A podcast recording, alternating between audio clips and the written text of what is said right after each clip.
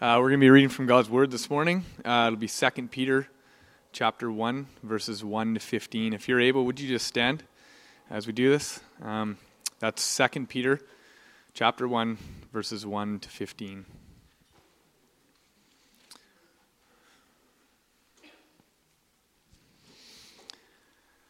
Simon Peter, a servant and apostle of Jesus Christ to those who have obtained a faith of equal standing with ours by the righteousness of our God and Savior, Jesus Christ. May grace and peace be multiplied to you in the knowledge of God and of our Lord Jesus.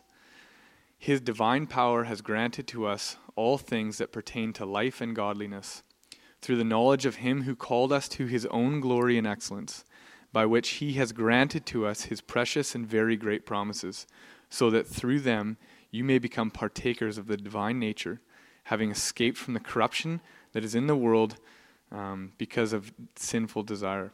For this very reason, make every effort to supplement your faith with virtue, and virtue with knowledge, and knowledge with self control, and self control with steadfastness, and steadfastness with godliness, and godliness with brotherly affection, and brotherly affection with love. For if these qualities are yours and are increasing, they keep you from being ineffective or unfruitful in the knowledge of our Lord Jesus Christ. For whoever lacks these qualities is so nearsighted that he is blind, having forgotten that he was cleansed from his former sins. Therefore, brothers, be all the more diligent to confirm your calling and election. For if you practice these qualities, you will never fall. For in this way there will be richly provided for you an, entrance into the eternal kingdom of our Lord and Savior, Jesus Christ. Therefore, I intend always to remind you of these qualities.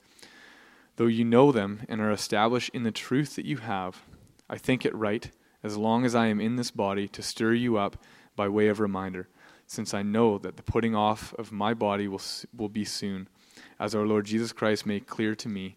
And I will make every effort so that after my departure you may be able to, at any time, to recall these things.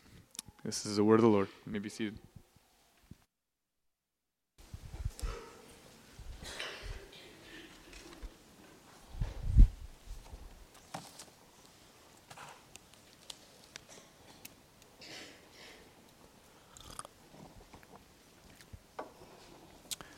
Would you join me in prayer?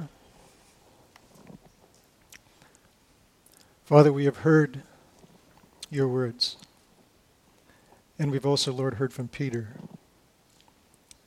And we ask, uh, as we gather together, as you've called us here, that you, by your anointing, Lord, would uh, change us and transform us ever, ever more to be more like Jesus.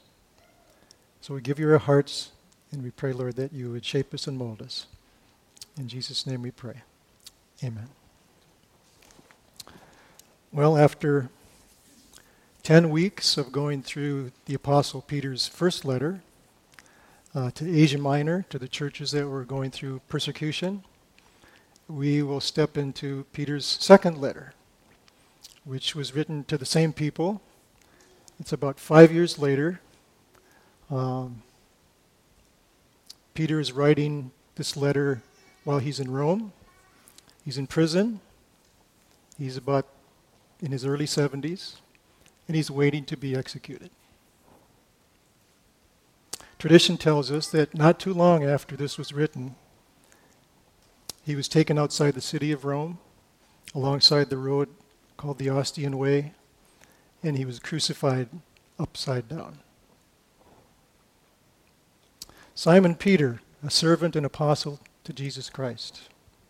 To those who have obtained a faith in equal standing with ours by the righteousness of our God and our Savior Jesus Christ, may grace and peace be multiplied to you in the knowledge of God and of Jesus our Lord. This is the introduction uh, to Paul's letter. It's kind of the framed introduction we see throughout Scripture.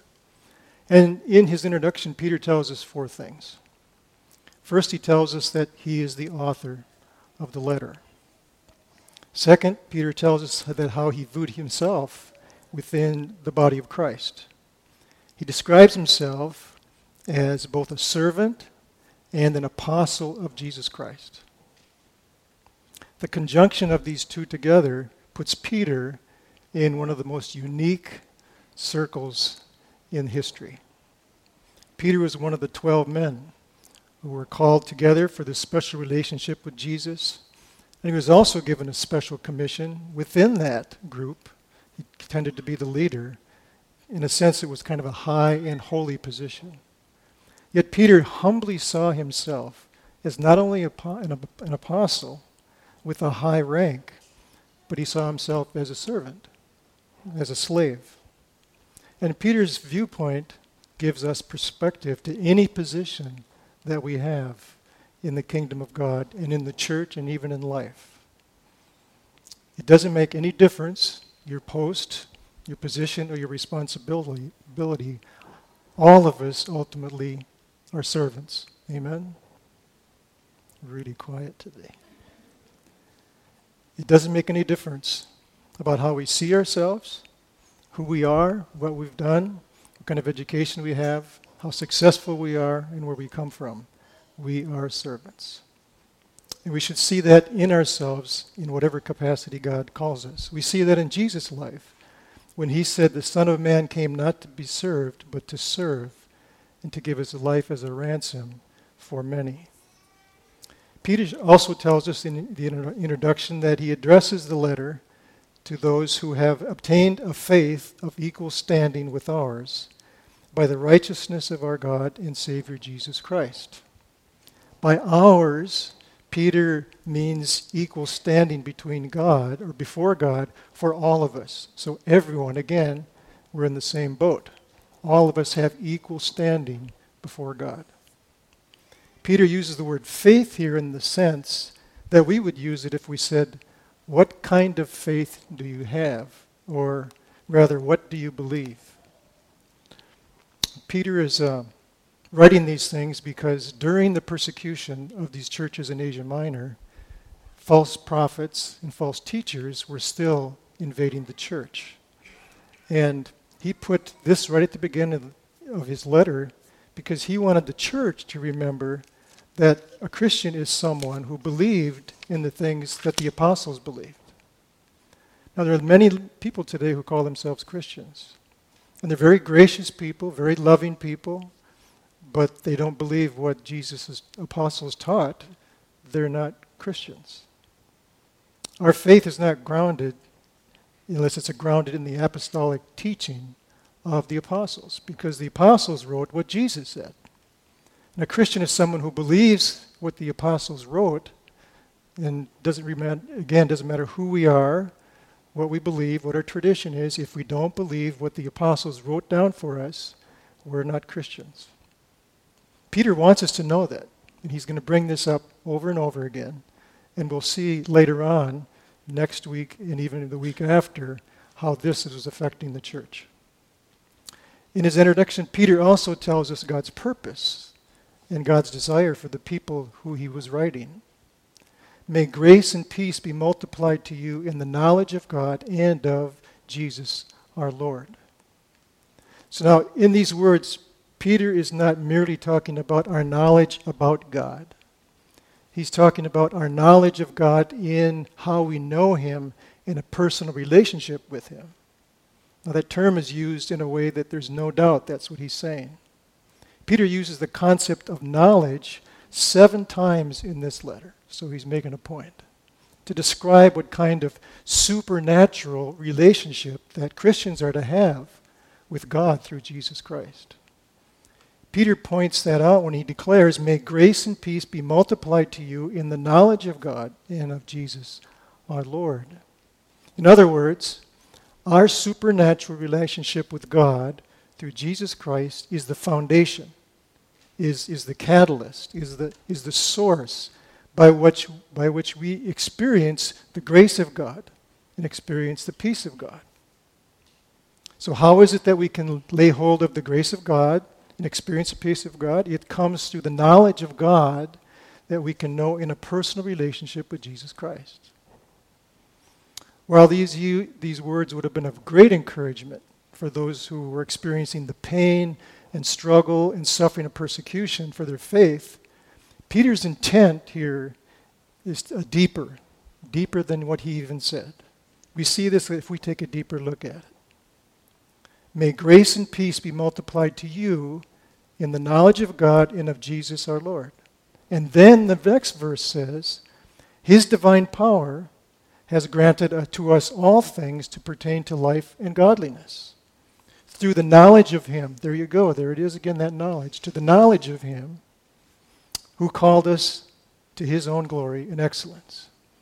In other words, Peter is telling us that the grace of God that gives us the peace of God is the divine power of God that is given to us when we have a supernatural personal relationship with Jesus Christ.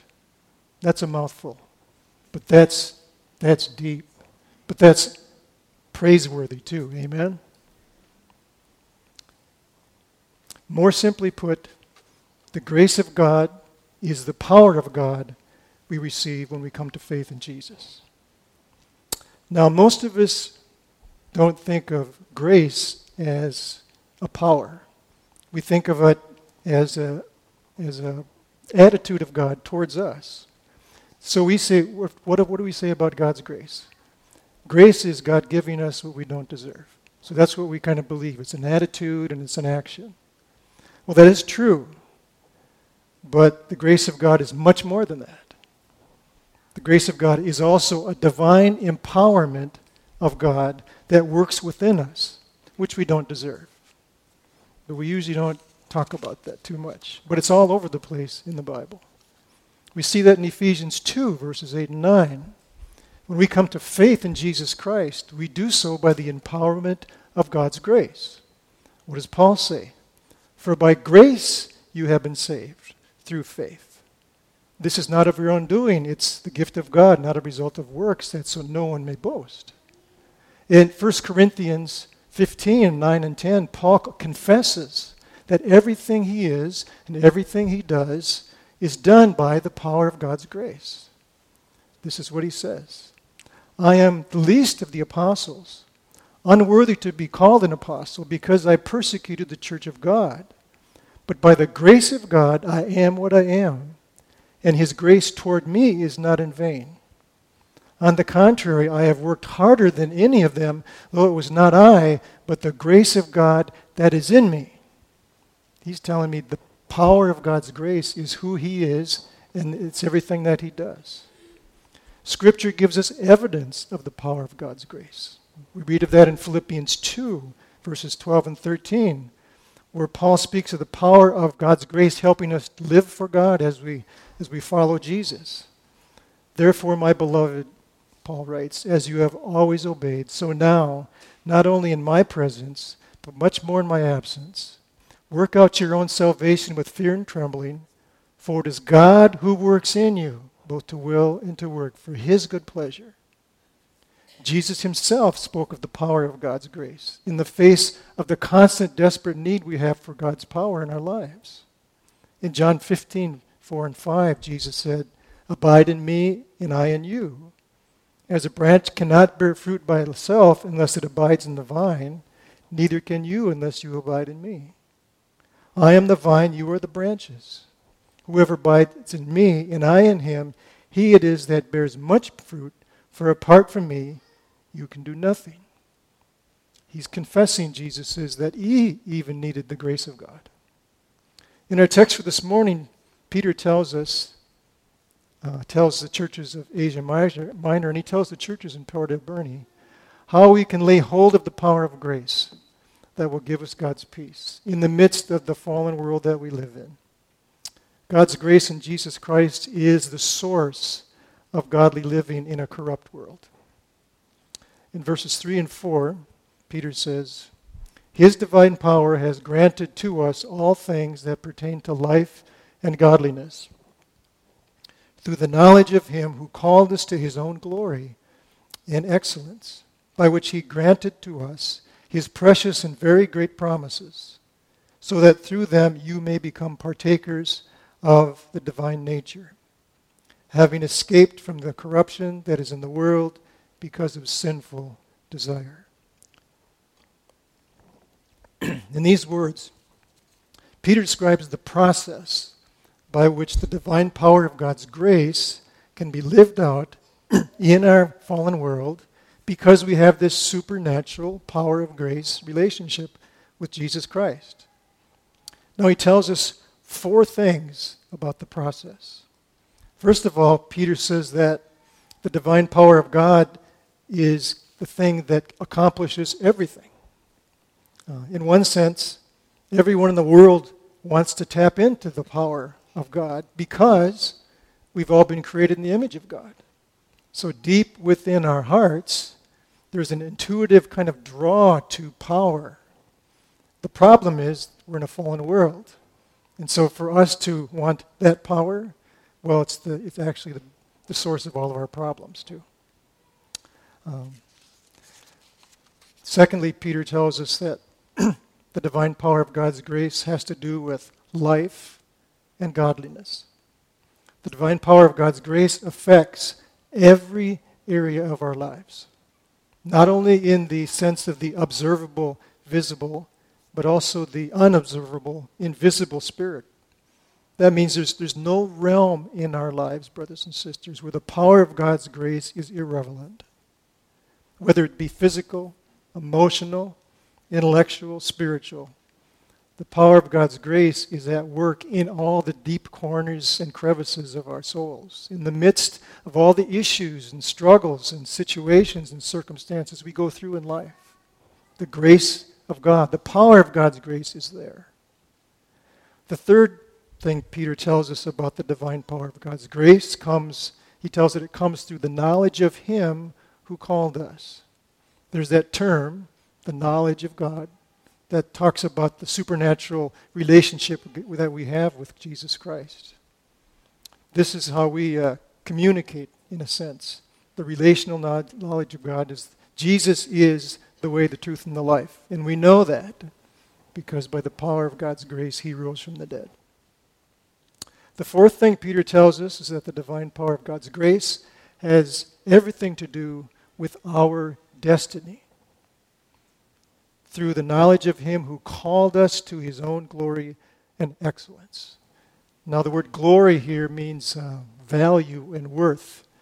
And in the New and Old Testaments, glory the word is, means weight and heaviness, giving a sense of extreme uh, great importance. So, what Peter is saying here is that the one who calls us called us to something of great importance that has extreme heaviness and worth. He also tells us we're called to God's excellence.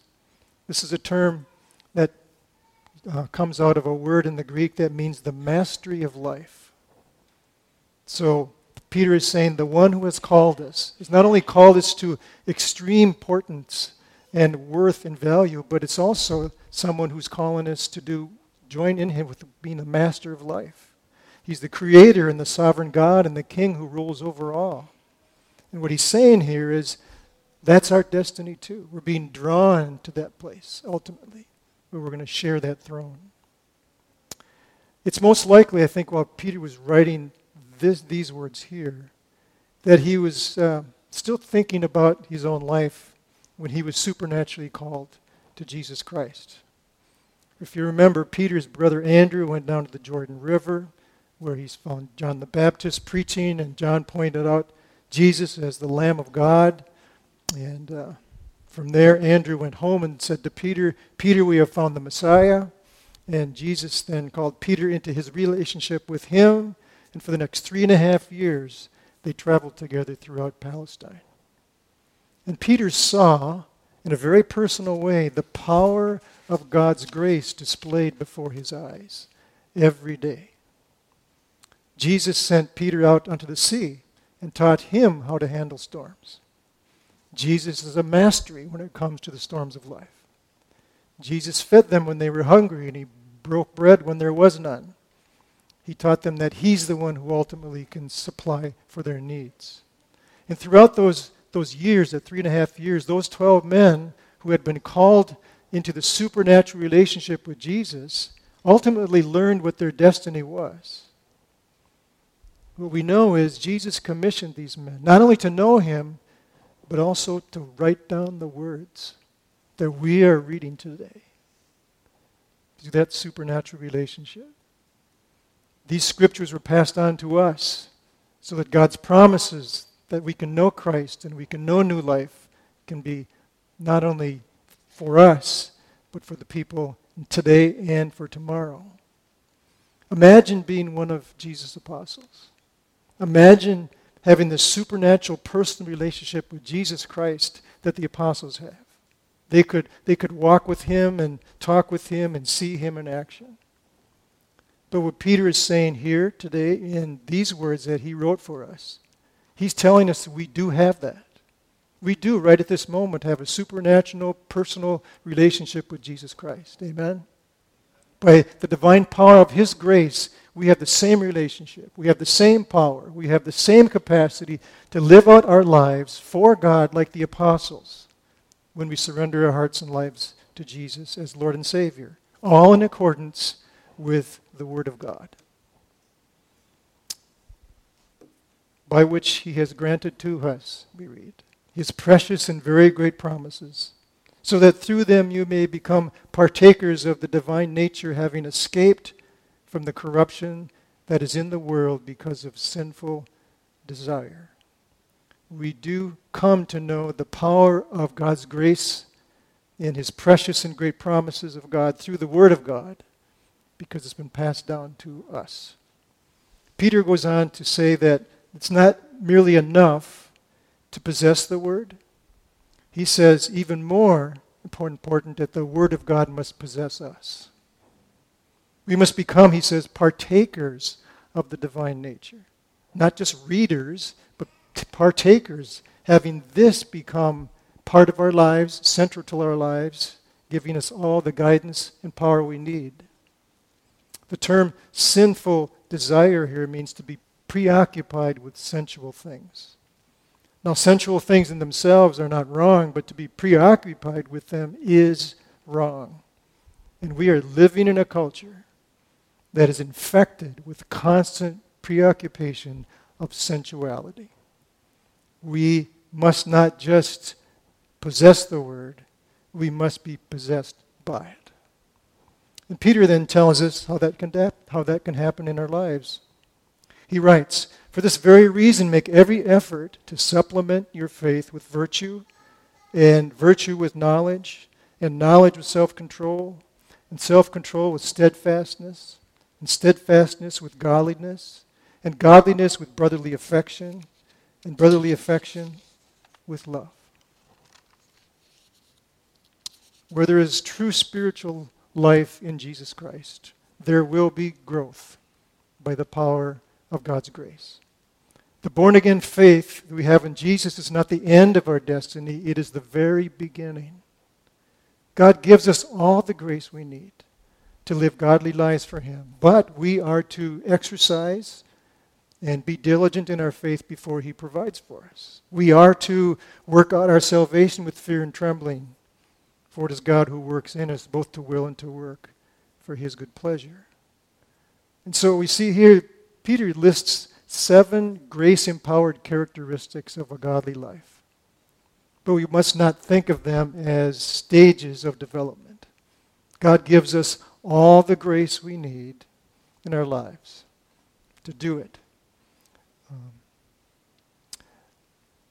the word supplement here doesn't mean necessarily add, but it means to supply generously.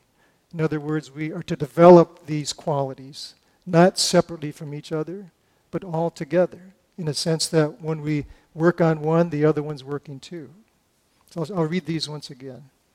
Make every effort to supplement your faith with virtue and virtue with knowledge, and knowledge with self control, and self control with steadfastness and steadfastness with godliness, and godliness with brotherly affection, and brotherly affection with love.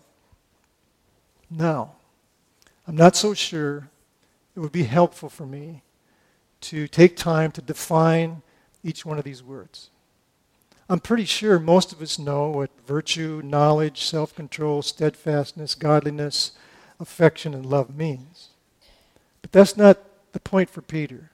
The point for Peter, what he's trying to make, the point is, is not so much about defining words as it is that we need to start exercising our faith by getting to work, by working out our salvation with fear and trembling, by working out each and every one of these seven characteristics of God's grace in our life, so that God can get to work inside of us by the power of His grace, both to will and to work for His good pleasure. Peter's not saying here that we have to try harder. Peter's not saying that. What he is saying that is he is assuming that the life of God through this supernatural personal relationship we have with Jesus is in place, is already in us. What he's saying is, now act on that. Yeah, you have it, do it. Let the life of God that you've been given through the crucified and risen Jesus, let it express itself in your life. Knock off the constant preoccupation with sensual things in the world. Let the Word of God possess you.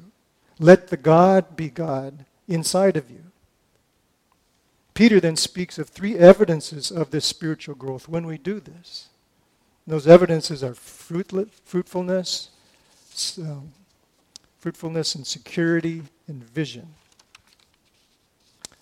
For in these qualities, for if these qualities are yours in increasing, they keep you from being ineffective or unfruitful in the knowledge of our Lord Jesus Christ.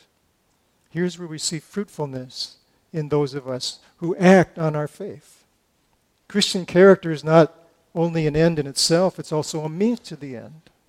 The more we become like Jesus, the more the Holy Spirit can use us in our witness and in, in, in living for them.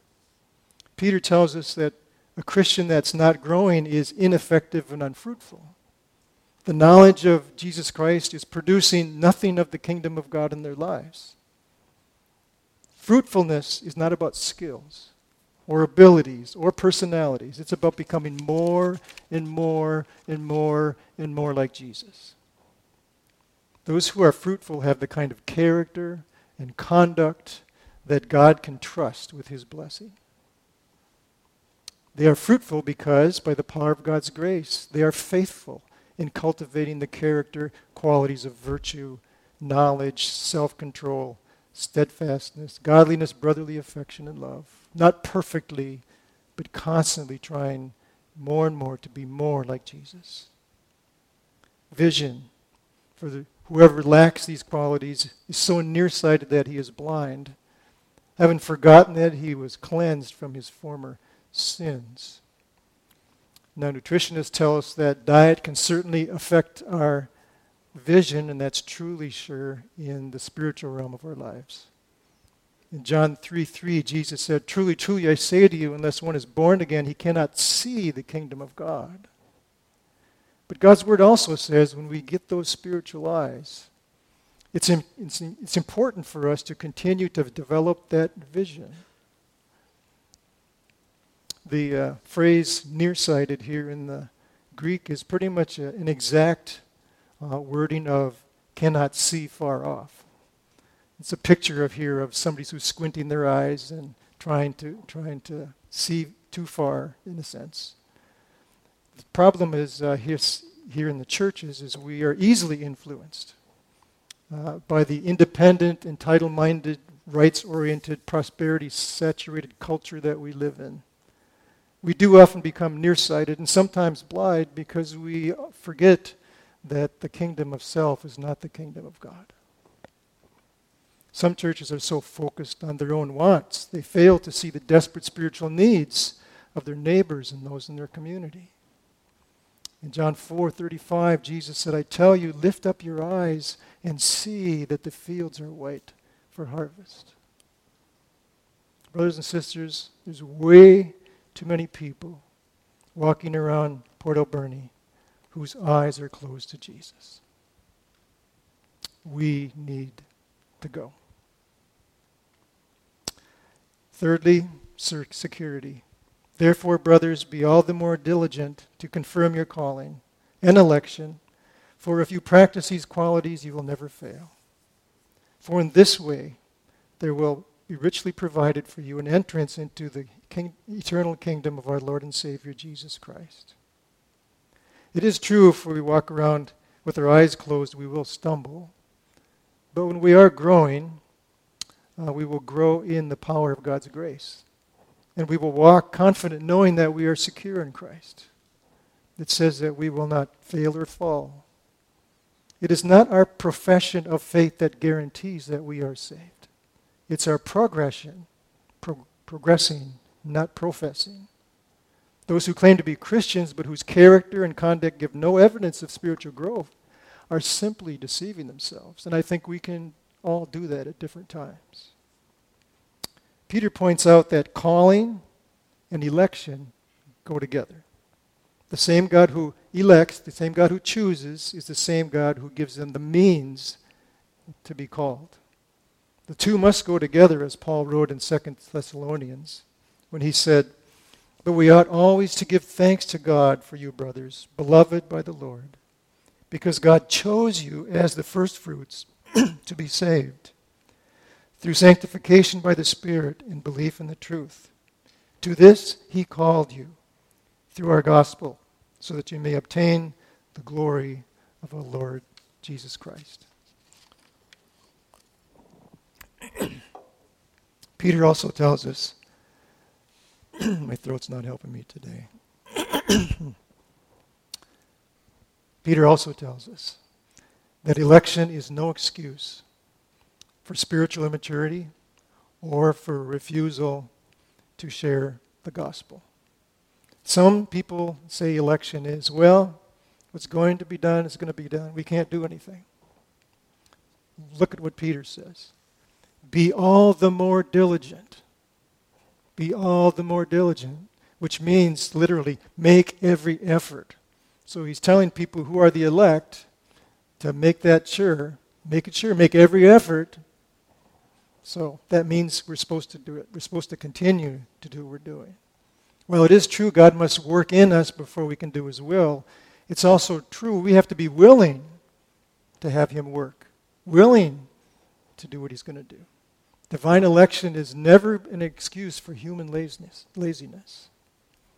The Christian who is sure of his or her election and calling will never fall, it says, but will prove by a consistent life that he or she is a true follower of Jesus. Though they will never always, oh, never always, though they will not ever stay on the mountaintop, they will continue to climb back up.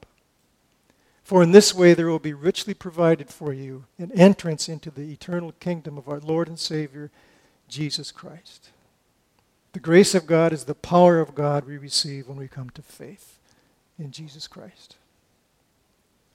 Therefore, I intend always to remind you of these qualities, though you know them and are established in the truth that you have. I think it right, as long as I'm in this body, to stir you up by way of reminder, since I know that the putting off of my body will be soon, as our Lord Jesus Christ made clear to me. And I will make every effort so that after my departure, you may be able at any time to recall these things. And that's why we have this book today. At this point, Peter stops and takes a moment to remind and encourage those who he was writing. He first reminds them to think about what he just told them. His first, his first sentence also reveals a concern that his flock is being led astray from the truths of the Word of God by the voices of false teachers who sought to lure them away from their commitment to Jesus. But Peter had told them that they had become partakers of the divine power of God's grace, and, and they were now channels of that grace, which would, unable, would enable them to, to overcome their circumstances. And having been born again, they were embarked on a path of spiritual maturity, a path that demanded heart and time and truth. As they matured in Christ, their lives have become fruitful, visionary, and secure. At the times when they needed to evaluate their spirituality, Peter encouraged them to take a look at their calling and their election. And they should not take their new life in Christ uh, for granted but instead use the Word of God as a mirror to hold it up to see if they are walking with Christ. He closes the section by telling them that he knew his life was drawing to an end. He knew that soon he would be gone.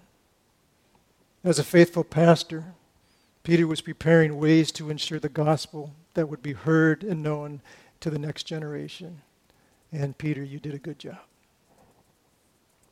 Our response to God's grace in our own lives should be lived out in our love for God and love for others. A true understanding of God's grace will cause us to aspire to godliness, not to selfishness. In view of our depravity, brothers and sisters, when our destination was eternal death, our response to God's grace can be no less than absolute and total in commitment to the one who has given us new life. The heart meaning of God's grace culminates in the form of Jesus Christ. Here, God came as man and lived with us. And then, in one single act of violent grace, Jesus sacrificed his life so we could have new, new life. The picture of a dying Christ pleading for mercy and forgiveness for her murderers, for his murderers, reveals the true depth of the grace of God. In the midst of our deepest, struggle, deepest struggles, when all seems lost, Jesus is there, pleading our case. The power of the cross has no equal. The power of God's grace is Jesus Christ, our Lord and Savior. Amazing grace, how sweet the sound that saved a wretch like me. I once was lost, but now am found. Was blind, but now I see. Twas grace that taught my heart to fear, and grace my fears relieve. How precious did that grace appear? The hour I first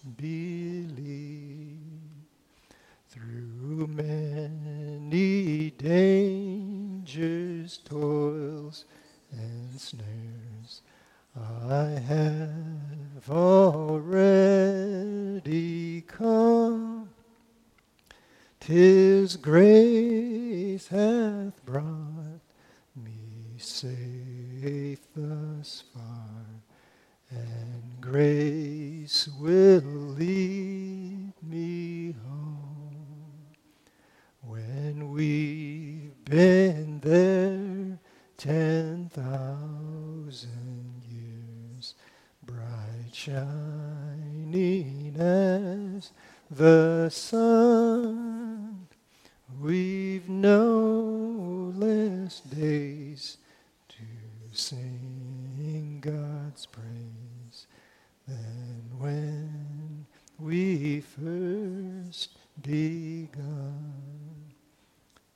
God's people said.